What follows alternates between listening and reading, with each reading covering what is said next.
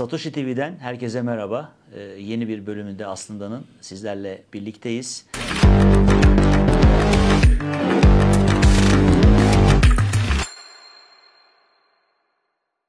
Aslında bugün Bitcoin'i konuşacağız. Hep farklı farklı konular, e, küresel sistem, finans düzeni, sermaye, bütün bunları konuşuyoruz değişen bölümlerde ve aslında hepsinin içinde bir tutarlılık var.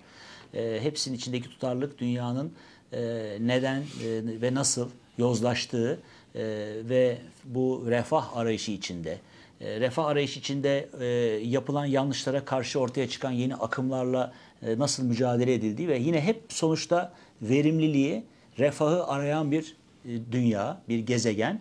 E, ve o gezegende yaşayan insanların yarattığı krizler, çatışmalar, bütün bunlar aslında konular bunun etrafında dolaşıyor. Ve günün sonunda da her programda elimizden geldiği kadar e, sağlam paranın, e, sermayenin de güvencesi, sermayenin ki sermaye olmadan üretim olmuyor, verimlilik olmuyor. Bunun güvencesi olan hep arka planda yatan, muhasebe sisteminde temelinde olan, sağlam e, sermayenin de teminatı olan, sermaye yapmayı ve sermaye ile beraber refahı getirecek motivasyon da hep için işin içinde sağlam para var. Doğru mu Kerem? Doğru, özet.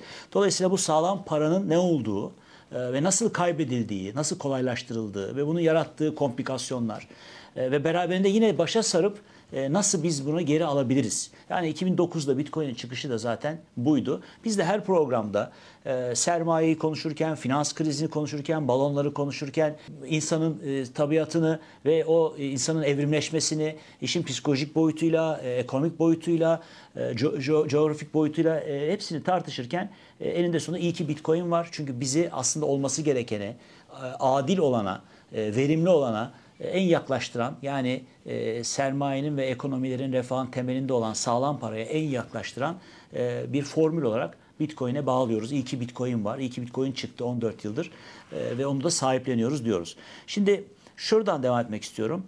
E, Kerem Bitcoin'in hep biz bugüne kadar lafı Bitcoin'e getirirken ve 14 yıldır 500 milyona yakın insan dünyada Bitcoin'i sahiplenip o felsefeyle beraber bu mücadeleyi verirken bunun yanında finansal kurumlar oluşmaya başladı.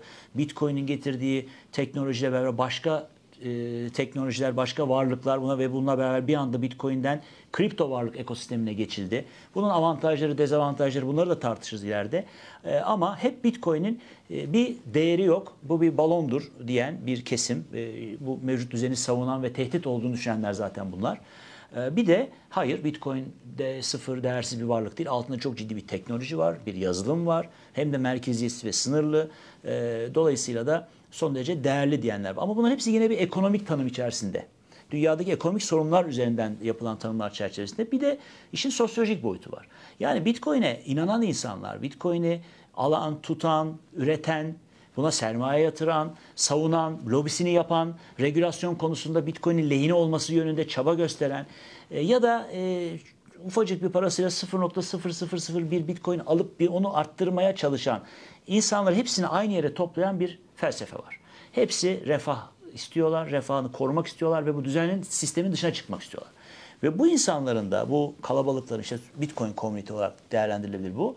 E, bu insanların da zaman zaman bir araya gelip konferans yapmalarını veyahut da işte e, bir yerlerde lobiler oluşturup beraber mücadele etmeleri veya senin burada çıkıp konuşman, bir başkasının arkadaşını ikna etmeye çalışması, onu anlatması falan. Bütün bunlar bir komünite meydana getiriyor. Bunun da bir sosyolojik değeri var. Çünkü şunu biliyoruz ki e, Bitcoin'e veya onun de, temsil ettiği değerlere bir saldırı olduğunda bu insanlar kenetleniyorlar. Ortak bir menfaat çerçevesinde ve ortak bir ideal. Aslında bir Bitcoin ideali oluşuyor. Ee, onu ben şöyle de söylüyorum. Ee, Bitcoin'e çok teknik tarafına girmeden sana lafı oradan vermek istiyorum. Bitcoin'e bir saldırı olsa, bugün anlamlı olmadığı ve anlamlı olsa bile e, feasible olmaması bakımından e, ve e, merkeziyetsizliği ve artık büyüdüğü ölçeği, ölçeği çerçevesinde de kolay olmaması bakımından e, Bitcoin'e saldırılamıyor. E, saldırılar ilk başlarda oldu, girişimler oldu. Bitcoin'in farklı forklarıyla şeyler oldu. E, ve ama sonuçta ana Bitcoin e, hayatta kaldı ve giderek büyüdü. Büyüdükçe bugün hash rate rekorları kırıyor fiyattan bağımsız. E, dolayısıyla gerçekten merkeziyetsizliği büyürken e, gücü de bilgisayar network gücü de sürekli büyüyen bir ekosisteme dönüştü. Ve bu bir saldırı olsa gerçekten teorik olarak en güçlü olan bunu yapabilecek Amerika hükümeti. O yapsa Amerikalılar ve bölseler bile, zinciri kırsalar bile e, kırılan zincir, zincirden değil orijinal haline sadık kalıp onu koruyacak ve yine onu e, o saldırıyı başarılı bile olsa değersizleştirecek e, bir ideal felsefe var arkasında. E, Biraz bunun bu felsefeyi ve bu sosyolojisini konuşmak istiyorum seninle. Çünkü bu e, en az ekonomisi kadar da değerli. Aslında çok da ilginç. Ben de bazen düşünüyorum bunu. Çünkü e, Bitcoin farklı yani konsensus ve game te oyun teorisi bazında getirdiği bazı yepyeni şeylerle e, benim de yani yeni ufkumu açtı. Çünkü e, arada söylüyorum Bitcoin'den önce de ben e, politik olarak e, ilgili bir insanım. Ekonomi, politika ve işte bugün burada konuştuğum sağlam para. Bunların hepsini aynı şekilde düşünüyordum. Yani Bitcoin sadece sağlam para yerine en iyi sağlam para yerine geçti benim düşünce dünyamda. Aslında senin altını savunmanın Evet, yerine geçti. Eskiden de bir farkı yoktu. Bu anlattığım şeyler işte mülkiyet hakkı, özgürlükler, sıradan insanın, kapitalizm, sermayenin önemi falan. Ama Bitcoin öncesi bu hep e, bir ideal durum. İşte olması gerekeni anla, iyi formülize et, insanlara anlat, onları ikna et, onlar gitsin oy versin, politik bir harekete dönüşsün. İşte bir şekilde iktidara gelsin, bunlar uygulansın hayaliydi. Yani sadece buydu yani, bu kutunun içindeydi. Bitcoin'den sonra bu tamamen değişti. Şöyle değişti. Artık yani Aslında senin elindeki silah değişti. Evet, yani silah da demeyeyim yani değişik bir e, organizma. Bazen bunu konuşuyoruz yani konuşuluyor. E, Bitcoin kendi hayatı olan e, sadece bir teknolojiden, bir koddan işte ötesini de ibaret değil. anlatmak istediğin. Ben de onu oraya noktaya Evet, şimdi aslında. o da yeni bir şey. Benim için de yeni bir şey. Yeni fark ettim. Belki dünya için yeni bir şey. Yani öyle bir sistem kurulmuş ki birinin gelip de işte ben artık mesela bu e, şimdi bunları konuşuyoruz da zevk, keyif için ben bunları anlatıyorum. Eskiden daha ciddi alıyordum Bitcoin öncesi. İnsan üzülüyordum, sinirleniyordum. Bunlar nasıl anlamazlar bunları işte. Çünkü sen o aslında o bir siyasal bir mücadele Ha, mücadele içinde başka çarem yok gibi geliyordu. Kendime dert ediyordum falan. Şimdi dert etmiyorum. Şu anda böyle lay lay lam takılıyorum. Çünkü işte bir Ha. sistem var. Ha, şu anda Bitcoin'e o kadar güveniyorum ki. Ee, ve insentif, e, karşılıklı çıkar ve e, şey sistemine Bitcoin'i. Çünkü yaşadım, gördüm, 14 senedir görüyorum.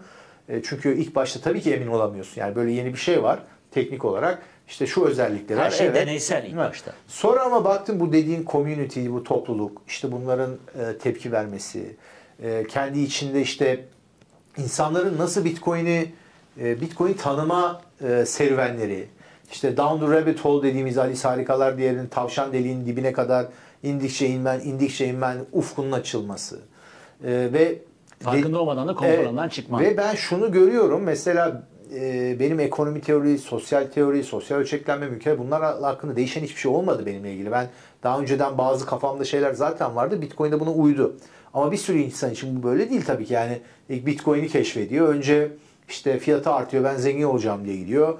Ondan sonra bakıyor lan bu başka bir şey. Yani bu sadece zengin olacağım falan değil. Bu apayrı bir şey. Apayrı bir şey veriyor sana. Bu verdiği şey sadece işte falanca fiyattan aldım. Şimdi filanca fiyattan sattım. Cebime karımı koydumun ötesinde bir şey. Özgürleştirici. Ee, ve inşallah ben daha önce de ara ara söylüyorum. En son isteyeceğim şey herhangi bir insan için Bitcoin'e muhtaç olmasıdır ülkesinde savaş çıkması, afet, acayip. Çünkü dünyanın değişik yerlerinde insanlar Bitcoin hayat kurtarıyor. Bunu insanlar e, buradan e, rahat koltuklarını anlayamıyorlar. Tabii biz de çok rahat değiliz. Türkiye'de yaşıyoruz ama bizden daha beter yerler var. Afrika'sı var, Ukrayna'sı var, işte Venezuela'sı Hayır var. şöyle düşünsünler. e, biz tabii yani her zaman beterin beteri var, iyinin de iyisi var. Biz e, hiçbir zaman beterin beteri değiliz, iyinin iyisi de değiliz. E, öyle de olma, olmamak için mücadele ediyoruz ülkemizde hepimiz vatanımızı severek. Ama şunu düşünsünler izleyenler. Evet biz Afrika'daki gibi muhtaç değiliz. Ne demek o muhtaç olmak? Şimdi bakın Bitcoin olmayabilir.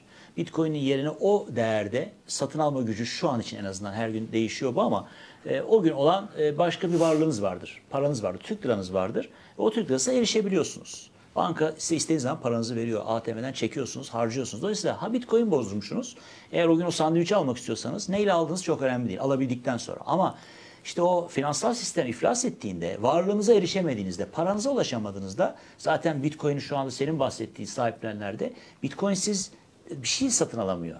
parası varlığına ulaşamıyor. Bankanın başındaki Beyrut'ta yumrukluyorlar. Evet. E, dolayısıyla Ya Bitcoin ama bir- senin kendi bankan olman bankanın sana cevap vermediği gün lazım. Bir banka cevap verdiği sürece biz bugün o özgürlüğü de çok anlayamayabiliyoruz. Şöyle örnek vereyim. Şimdi Bitcoin işte çok değeri arttı. İnsanlar bundan para kazandı e, diye senin dediğin tuzu kuru insanlar Evet. biz de dahiliz kısmen. Var olan sistem çökmemiş. Şimdi bu insanlar için Tesla hisse senedi almasıyla almakla Bitcoin arasında bir fark yok. İkisi de para kazandırdı. Belki dönemine bakarsan aynı kazandırdı veya Tesla belki daha fazla kazandırdı belli dönemlere bakarsan. E, Afrika'da Venezuelalı adamın Tesla alıp da bundan para kazanıp da hayatını sürme şansı yok. O Ya yaşamaya böyle çalışıyor. yerler var. Yani dünyanın üzerinde bu, bu, bu kıyaslanamayacak, hayal bile edemeyeceğimiz şeyler var. Ve bu e, insanların gerçekten hayatını kurtarıyor. Sadece işte girip satan değil, madenciliği bu sistemin içinde. Yani az bir şey imkan bulduğu zaman bir madenci birazcık elektrik buldu. Venezuela'da insanların madencilikle hayatta kaldı. Yani böyle bir e, sosyal etkisi var. İnsanlara gerçekten hayatlarına büyük bir etkisi var. Ve bunu e, şimdi diyorsun ya community. Bu community'nin şöyle de bir özelliği var. E, bu insanlar Bitcoin'in başarılı olmasını çeşitli sebeplerden ve iki tane sebep var. Dediğim gibi bir kişisel çıkar tabii ki yani herkesin Bitcoin'i var diye farz ediyoruz bu tip e, Bitcoin Community içinde. evangelistlerinin veya savunucularının. Bu tabii ki kendi çıkarlarını düşünüyorlar. Bunun değerinin artması. Değerinin artması derken Varlığını korumak, varlığını evet. korumak bile yeter. Yani ve popülerliğinin artması gelir geçer ve imkanların art Bitcoin'de harcayacak imkanların artması bir nevi herkesin işine gelir Bitcoin tutan. Bu kişisel çıkar. Evet. Ama sadece bu değil.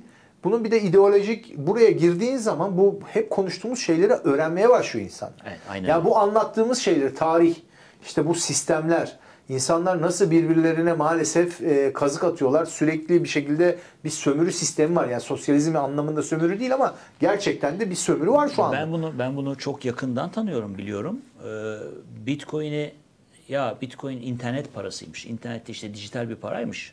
Ee, alırsak değerleniyormuş falan diye başlayıp ondan sonra e, Bitcoin'i aldıkça e, yavaş yavaş white paper'ını neden peki ni- niye bu çıkmış ne olmuş 2008'de ne olmuş ki 2009'da bu çıkmış diye geriye doğru gittiğinde nasıl bir sistemde yozlaşma varmış, yolsuzluk varmış, bu para aslında neden, fiyat paranın tanımı neymiş, fiyat neymiş?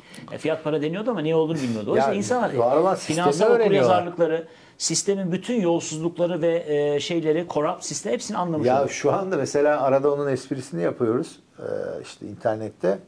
Bitcoin çok karmaşık anlaşılması. Ya şu andaki sistem daha karmaşık. Kimse haberi yok. Yani herkes satın alma gücü cebinden çalınıyor. Şu anda bankacılık nasıl oluyor? Bunlar nasıl bilanço muhasebe tutuyorlar? Nasıl işte görüyorsun kriz olduğu zaman parasını alamayınca aa benim param gitti oluyor. Sıradan insanın var olan finansal sistemin garip, karışık, e, absürt, e, üst üste binmiş, Frankenstein'e dönmüş bu sistemi algılamasına zaten kere- imkan yok. kere- Anlatması da bir dert. Bitcoin çok daha basit bir Kerem sistem. batan bir bankanın, bir bankanın e, orta düzey çalışanı battığı gün haber oluyor bankanın. Ya çalıştığı abi bankacıların da bildiği yok. Ha, Benim çok istiyorum. bankacı arkadaşım oldu. Yani bu bankacılığın temeli. Yani nasıl başta işte ilk programlarda konuştuk. Ee, ne ne kadar yozlaştığıyla ilgili çünkü onlar kendi dar pencerelerini işlerini yapıyorlar doğal olarak. Oturup da bunun tarihini, Bir de, marihini, bir de, bir de bizim banka nasıl gördüğü çalışıyor. ekran kadar biliyor ekonomiyi de zaten yani.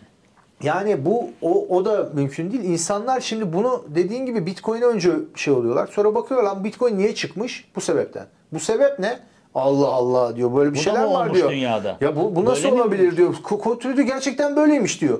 Sonra hala kafasında şüphe varsa al işte e, Silicon Valley Bank batınca Janet Yellen çıkıyor. Kakarak ikini kurtardık diyor. O ay anasını diyor. Gerçekten de böyleymiş diyor. İşte bu down the rabbit hole dedikleri yani tavşan derinin içine gitmek böyle bir şey. Benim çok arkadaşım yani yakından biliyorum diye kastettiğim bu.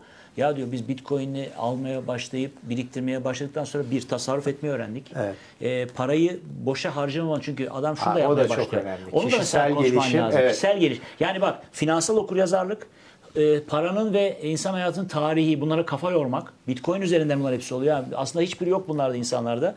Ve onun üzerine bir de kişisel gelişim yani parayı nereye Ya, harcamak onun- lazım. onun Bunun üzerine yerine Bitcoin alsam bunu bugün alıyorum ama yarın ben kaça almış olacağım bunu Aynen. falan. Şimdi Bunu da biraz açmak e, lazım. bu bazen işte şey olarak bakıyor insanlar. E, ilk başta bu değişimi dışarıdan gözlemlediyse biri Bitcoin'ci değil. Sen Bitcoin'cisin. Sende bir değişimler başlıyor. Dediğin gibi tasarruf ve uzun vadeli düşünmeye başlıyorsun. Yarını düşünmeye başlıyorsun. Dışarıdan bakıyorlar diyorlar ki ya bunlar tarikat gibi işte bunlar kafayı mı yemiş bu ne acayip habire bitcoin bitcoin. Halbuki durum o kadar acı ki. Onun sebebi şu. Ee, var olan sistem para sistemi bizi öyle bir hale getirmiş ki yarını düşünmeyen tasarrufu düşünmeyen, Tamamen tüketim odaklı. tasarruf yaptığında geri zekalı gibi hissettiğin, tamamen tüketim. Çünkü yarına satın alma gücünü taşıyamayacağını herkes biliyor. Ne yapıyor? Önceden bari e, az bozulan e, şey alayım, işte kıyafet alayım, ayakkabı alayım, yığayım onları. Nasılsa bu para bunu alamayacak önümüzdeki sene. Ve balonlar da öyle doğuyor zaten. Mesela bugün emlak balonu, e, otomotiv falan hepsi bunlar Ya. Bizim ve işte bu faizlerin aşağıya doğru manipüle edilmesiyle tüketici kredisi diye bir şey hortlaması. Bak eskiden sağlam para olursa tüketici kredisi olmaz. Neden olmaz anlatayım. Çok basit. Şimdi faiz ödeyebilmen için ya faiz bir maliyettir. Kredi aldın mı bu maliyeti katlanırsın. Ödemeyi kabul edersin faiz. Bir insan bu faizi ödemeyi kabul ediyorsa bir şey kazanıyor ki. Daha fazla kazanıyor ki bunu da maliyet olarak o Aradaki zaman kendine kalsın. Evet arada kendine kalsın. Ya bir insan tüketmek için kredi alır mı ya? Normalde almaz ama var olan sürekli enflasyon borçluyu e, koruduğu için, borçlunun yükünü azalttığı için. Çünkü ödediğin zaman o parayı satın alma gücü düşük olduğu oluyor ya. Cebinde para tutanı e, Aleyhine kazıklayan tabii. aleyhine, borcu olanın lehine. Peki sistem nasıl kuruluyor? Herkes önden kredi. Borçtan Tatile krediyle çıkıyor adam ya. Evet. Adam tatile çıkıyor. 3 sene sonra hala bir, kredisini bir, bir hafta tatil yapıp Evet yani bu absürtiteye bak. Ama doğru rasyonel olanı bu bu sistemde. Yani fiyat sistemde bu para kağıt para sisteminde rasyonel olan bu. Ama insan öyle bir bozuyor ki normal davranan adam garip geliyor. İşte Bitcoin e, diye Tasarruf etmek- tasarruf edebileceği bir araç bulan Bitcoin adlı ve buna göre hareket eden adam garip da, garip e, duruyor. Ya sen nasıl para biriktirirsin? İşte para biriktireceğim ben falancı alacağım. Kredi al, e, mortgage öde. 30 sene. Mortgage dediğin ölümden gel ölene kadar ödüyorsun yani. Evet. Oradan geliyor mortgage. Evet, evet. Ölene kadar ödediğin bir kredi. 30 sene ne demek ya? 30 yaşında girsen 60 yaşına geldiğinde zaten anca bitiyor. E zaten, Zaten e, ne kadar ömrün kaldı? Çocuğuna bırakıyorsun falan yani. Böyle saçma sapan sistem. Hayır o işte insanı sadece bir ev almak için çalıştırmak Evet. bu. Yani ona ona kanalize edip Ya sistem içine bir şey olabilir yani mi ya? sistemin kölesi olmak bu aslında. Maalesef, Yani çünkü maalesef. aldığınız her kredi e, isterseniz bu ölüm kredisi, mortgage kredisi olsun, ev alın 10 yıl, 20 yıl, 30 yıl. İsterseniz araba alın, e, ödeyin. İşte tatile gidin, ödeyin. Ama tatil bitiyor, siz iki sene ödüyorsunuz. Her bir aldığınız kredi sizin ayağınızda bir pranga. E, ve her pranga da e, köleleştiren, yani sistemin kölesi Ki oluyorsunuz bu, arada. bu, bu zannediyorlar ki bu kapitalizmin bir şeyi. Böyle bir şey yok kardeşim. Bu kapitalizmin bir şey değil. Bu 1920'lere 30'lara kadar hatta 50'lere kadar böyle bir şey yoktu dünyada kapitalizmde. Herkes para biriktirir öyle satın alırdı. Evleri bile. Bugün işte Amerika'daki ev fiyatları ortalama ev 1950'de 10 bin dolara satılan ev bugün 5 milyon dolara satılıyor. Aynı ev. 10 bin doları adam 3 sene çalışarak para biriktirerek 10 bin dolarlık ev alabiliyordu. Şimdi 30 sene mortgage'a giriyor. Öldüğünde borcu bitiyor evin. Kapitalizm falan değil bu. Bu paranın yozlaşmasıyla bu anlattığımız şeylerin yavaş yavaş. Çünkü bir günde de olmadı dedik işte. 13'te FED kuruluyor. Sonra işte 29'da tekrar kriz çıkıyor. Araya savaşlar.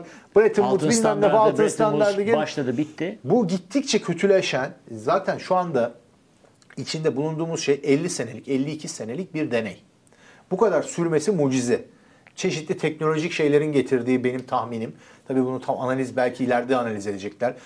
İleride tarihçiler bundan 100 sene sonra bu döneme bakacaklar bu geçtiğimiz 52 seneye. Al, yani insanlık tarihini belki en absürt dönemi olarak görecekler. Yani nasıl oluyor da bir para sistemi kurulmuş, hiçbir e, kısıtlaması yok.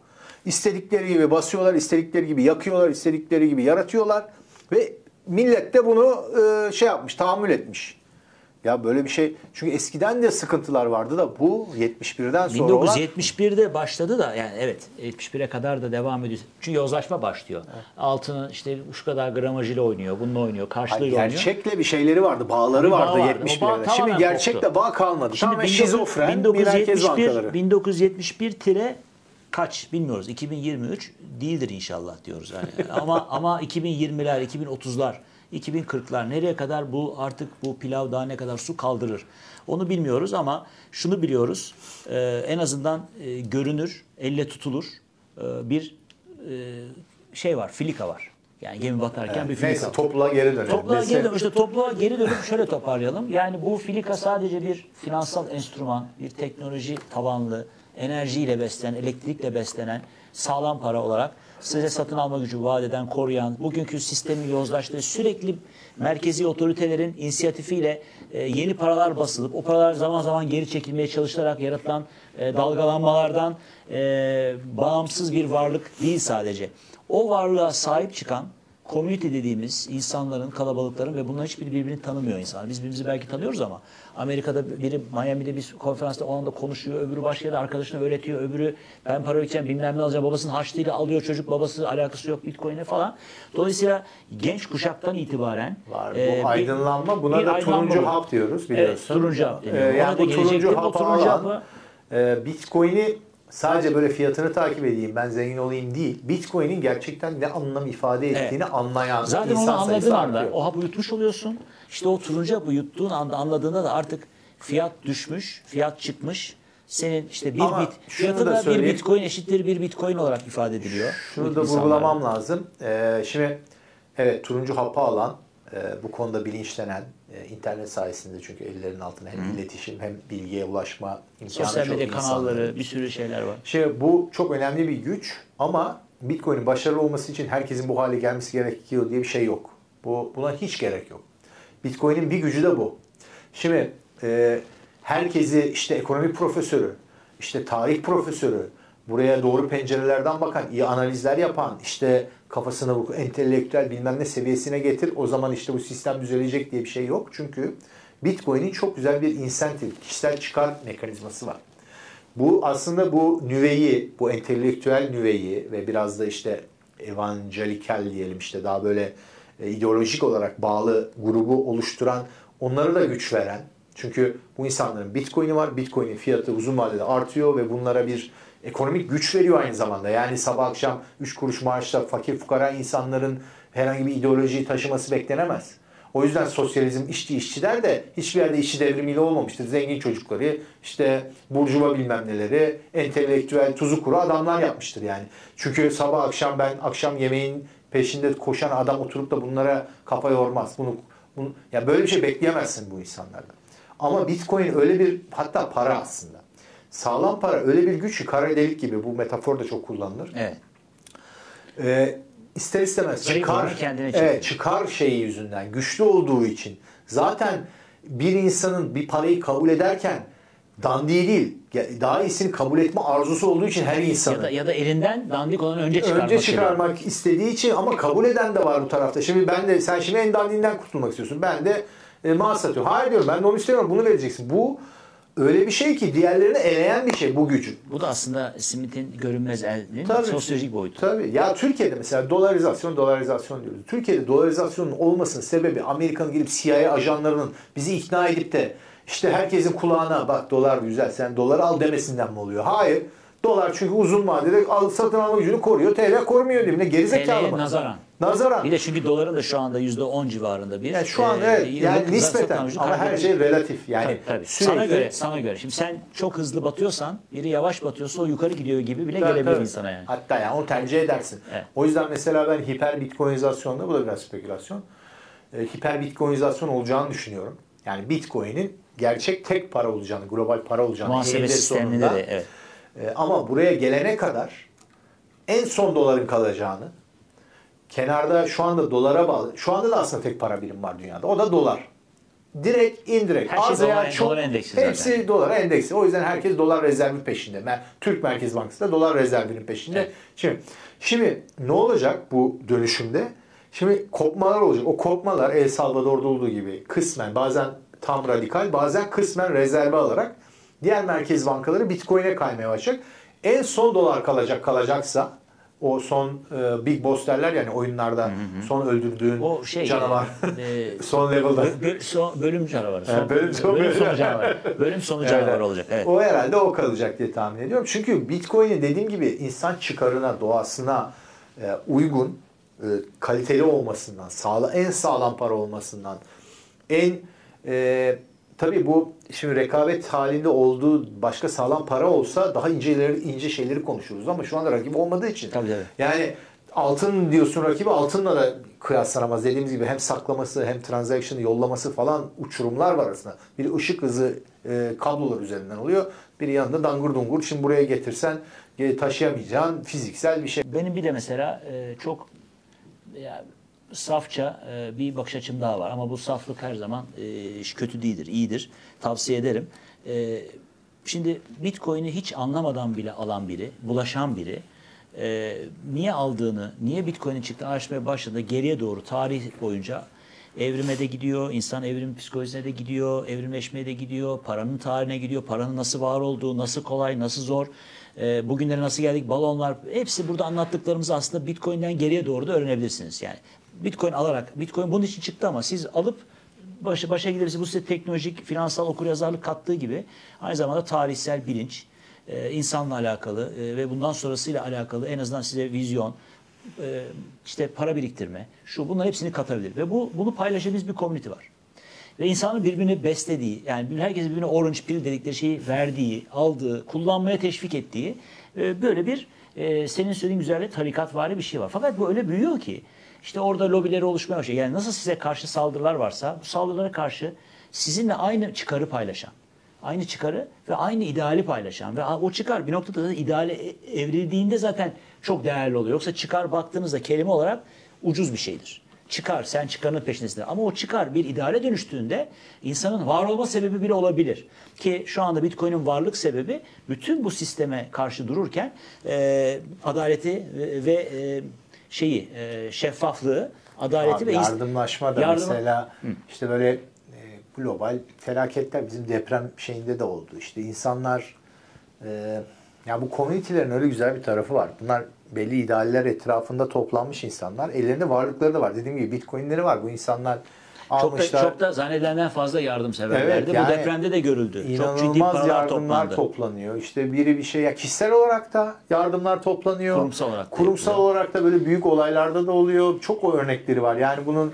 özellikle ben e, Bitcoin Twitter'ında e, yani çok uzun zamandır takip ediyorum. Böyle core bir kısım insanı takip edince zaten görebiliyorsun onun nabzını tutabiliyorsun. E, yani başına kişisel felaket gelenlere de yardım eli uzatıldı. İşte ülkesel, bölgesel şeyler olduğunda da yardım eli uzatılıyor. Çok da şey e, bir topluluk.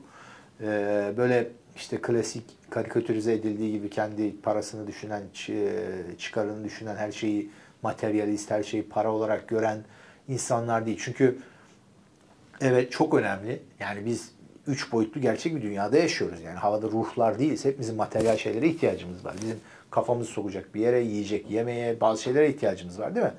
Bunların ötesinde ama bunlar olmadan ve bunu sekür etmeden ve mülkiyetini e, güvence altına almadan da başka hiçbir şey ideal şeyler de olmuyor. Ya bunun farkında olan insanlar bunlar. Sadece bu iş sadece işte ben rahat yaşayayım kardeşim falan değil. Zaten e, bu e, tarihsel olarak da baktığımızda e, bu işte aydınlanma, endüstri devrimi, batıda işte köleliğin kaldırılması, işte kişisel hak ve özgürlükleri yapılan mücadele bunlar demokrati, demokrasiyle kazanılmış şeyler değillerdir. Hiçbir hak ve özgürlük oyla kazanılmamıştır. Nasıl kazanmıştır biliyor musun? Tuzu kuru, kendisi varlıklı, bazısı aristokrat, bazısı iş adamı, 3-5 tane manyak kendi kellesini e, tehlikeye atarak var olan sisteme, krala, aristokrasiye baş kaldırdığı için bunlar olmuş. Bir kısmı içeri girmiş, bir kısmı kaçmak zorunda kalmış yazdığı kitaplar yüzünden ama bu adamlar kahraman insanlar ve bunu yapabilmeleri için ama belli bir şeye sahip olmaları lazım. Tabi o zaman tesadüfen denk gelmiş. Adam işte hem varlıklıymış hem kafası çalışıyormuş hem cesurmuş. Bir entelektüel bir kahraman olabilmiş biri. Şimdi bir de şu var hayatın anlamını arıyorlar. Şimdi oturduğu Tabii. yerde rahat olunca insan tabii, hayatın çünkü orada başkaları sefalet yoksa, içinde tabii ki ya yani. O anlamı arayınca da bir anlam katması lazım o zenginliğine. İşte orada cesaret ve kahramanlık Yani doğabiliyor. e, çünkü bu toplumsal ezilenlerin toplumsal şeyleri tamam bu ayaklanmalar, baş kaldırmalar bunlar ama yeni bir pozitif bir şey çok çıkmaz. Yıkı, yakım çıkar, ortalık karışır, yıkılır, bir şeyler olur belki ama pozitif değişim yani e, felsefe odaklı, kural odaklı işte bakın böyle Medeniyet, ve böyle yaparsak her odaklı. hepimiz daha iyi oluruz. Birbirimizi boğazlamayalım. Şu Adalet kurallar e, etrafında sosyalleşelim. İşte şöyle kurallarımız olsun bilmem ne falan filan. Bunlar kafası çalışan adamların yavaş yavaş kültüre risk alarak O riski alabilmek için de belli bir maddi şeye Yani sahip olmak kalabalıkları lazım. hareketlendiren bir şey olması lazım. Evet. Bir fikir olması lazım. Kalabalıklar etrafında Bu değişimler böyle oluyor. Peki yani şeyde de ben hani e, lafın sonunda da e, şunu söylemek istiyorum. İşte demin dedim ya hani safiyane bir şekilde ben 50 yaşına geldim. E, ortalama zekada bir insan olduğumu düşünüyorum yani. Ne geri zekalıyım ne de çok zekiyim. Ortalama bir zeka bana yetecek kadar olduğunu düşünüyorum. Ama e, öğrenmemiz gerektiğini düşünüyorum. Araştırmamız, sorgulamamız gerektiğini düşünüyorum ve ne kadar yol, ortalama bir zekanın da ne kadar yol alabileceğini kendimden biliyorum. Dolayısıyla e, herkese tavsiye ediyorum ve tavsiye ederken de e, hisse senedi yatırımı yaptığım zaman da e, ilk öğrendiğim şeylerden biri şu olmuştu. Yani evet bir takım rasyolar var, hisse senedinin değeri var, temel analiz, teknik analiz falan filan ama şunu görmüştüm ya- yanılarak, kazanarak, kaybederek e, malın sahibine çok dikkat edeceksin. Yani o şirketi ortak oluyorsun ya senedi alanda. O şirket kim? Nasıl ahlaklı bir adam mı? Zeki bir adam mı? Hem ahlaklı hem zeki ise para çalmaz. Değer katar bilançoya ben de kazanırım. Orada ben de bir şey söyleyeyim. Ben de e, sıradan bir zekalı bir insan olduğumu düşünüyorum. Bazen çünkü kendimi sorguluyorum. Burada zekadan daha önemli bir şey var. Bunu keşfettim ben. Cesaret. Yani sorgulama cesareti özellikle. Cesaret derken. Hem kendini sorgulayacaksın hem toplumu sorgulayacaksın. Çünkü çok zeki adamlar gördüm. Bu cesaret olmadığı için hiçbir şey olmayan. Kapalı kalıyor. Kapalı kalıyor ve tamamen sistemin kölesi ve şeyi oluyor. Zaten tarih tarihi değiştiren bak e, büyük kahramanlar, e, bilim adamları falan cesaret sayesinde zeki Galileo, Kopernik, Descartes yani say isim say. Bunlar böyle hep var olana baş kaldırmış. Otoriteye baş kaldıracak. Sadece otorite de değil. Yani bu topluluğun çünkü Yanlış genel geçer düzene. kanı, genel geçer kanıya baş kaldırabilmek, sorgulamak. Yani her şeyde zıp çıtlık yap anlamında söylemiyorum ama önce bir sorgula ve kendini sorgula. Bunu yaparken konfor alanından çıkabilmek Tabii ki yani bu çok riske zor bir şey. bazı şeyleri. Bir insanın kendine ben ne kadar aptalmışım demesi kadar zor bir şey olamaz. Çünkü herkes bir başkasından e, eleştiride incinir. Tamam ama ne- de olsa dışarıdan gelen bir onu psikolojik savunma mekanizmalarıyla atarsın. Ama kendi kendine şey yaptığın o seni güçlendiriyor. Zaten ama. o seni değiştiriyor ve geliştiriyor. Evet. Yani şey gibi hani kabul kung fucular var yani e, şeye e, tekme atıyorlar sürekli. Evet. E, ağaca ata ata burası kemik bağlıyor daha sertleşiyor. Onun gibi bir şey. Kendi kendine ne kadar hırpalarsan, ne kadar sorgularsan ben ne salak yapmışım. O kadar dönüşüp değişip gelişebiliyorsun. İşte ben de e, daha çok gençlik zamanımda e, bunu öğrenmiştim. Yani e, sahibine bak, sahibinin ortağı oluyorsun. Önce oraya bak. O e, finansal rasyolardan ve e, temel tekniklerden çok daha değerli diye görmüştüm. Şimdi şu an baktığım zaman bizim aldığımız Bitcoin'in e, büyük bir Bitcoin ekosistemi içinde çok büyük bir değer şeyi yok. Kendimize var. Ya da burada yaptığımız konuşmaların belki bizi izleyen e, birkaç bin kişine bir faydası vardır. Bir şeyleri görüp dur bakayım bunların dediğini ben bir de dönüp okuyayım diye belki araştırırsınız. Orada bir faydamız olmuş olur ağırlıklı Kerem'in. E, ama e, hakikaten e, çok faydası olan topluma, medeniyete, bugünkü finansal düzene isyan etmesiyle, konfor alanından çıkmasıyla, başta Satoshi Nakamoto olmak üzere, bunun peşinden giden insanlar e, ve bugün bu noktaya getiren insanların bence çok büyük emeği var ve çok saygı duyulacak insanlar. Ve bunlar gerçekten Ama veda konuşması gibi başımıza bir şey mi gelecek yok, bakalım. Yok hayır bu, bu, bu, şey- bu bölümün vedası için bence uygun bir konuşma. E, bu insanlar gerçekten bizim gibi ya Kayalık benim gibi yapmaya. en azından kendim gibi değil. E, bunlar çok zeki insanlar. Şimdi bu kadar zeki insanların, cesur insanların e, yaratıcı yani disruptive denilen yani de- değiştiren, dönüştüren ve yıkıcı e, nitelikte e, insanların içinde olduğu komünitede olmak da bana elimdeki Bitcoin kadar büyük değer kattığını düşünüyorum. Yani ben kendimi daha değerli hissediyorum. Hatta bunu anlayıp, öğrenip, anlamadığım yerleri sorup, araştırıp, sonra dönüp bunları seninle sohbet ederken bile çok daha değerlendiğimi hissediyorum. Onun Abi, için bunu evet. bu anlamda tavsiye ediyorum Yani ben. sen bir şey verebilecek boyutu bu aslında. işte. insanlarla birlikte olursan tabii ki daha bu doyurucu bir şey yani yoksa belli bir şeyden sonra tabii ki insan e, kendini geliştirecek birileriyle diyaloğa Ya girmek. çok güzel laflar var işte bunun gibi. Mesela bir tanesi diyor ki e, odada diyor e, eğer diyor en zeki insan sizseniz diyor mesela oradan oradan hiçbir şey çıkmaz size. diyor. Sıkıcı bir şey O, olur yani. odadaki orada odadaki diyor e, sizden daha zeki insanların olduğu odalarda bulunun diyorlar. Şimdi Bitcoin bir odaysa e, ben o odadan ben çok iyi biliyorum ki benden çok daha zeki, yaratıcı, e, başarmış ve e, başaracak yolu da açan insanlar var. Ben onun bir parçası olduğumda o beni alıp bir yere taşıyor zaten. Yani hem maddi olarak taşıyor hem manevi olarak taşıyor.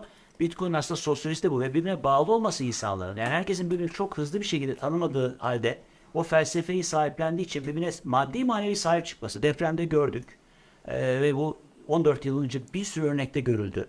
Bir sürü insanlar tanımadığı bir hesaba e, paralar gönderiyorlar. Birinin bir idealine katkı sağlamak için onu kurtaracağız hapisten diye bilmem ne diye falan filan. Neler var? Dolayısıyla Bitcoin'in bu boyutu, bu yönü, maneviyatı e, en az maddiyatı kadar değerli. E, bu bölümü de bu şekilde kapatırsak ağzına sağlık. Bence yerinde olur. İyi ki Bitcoin var. İyi ki Bitcoin var. Thank you.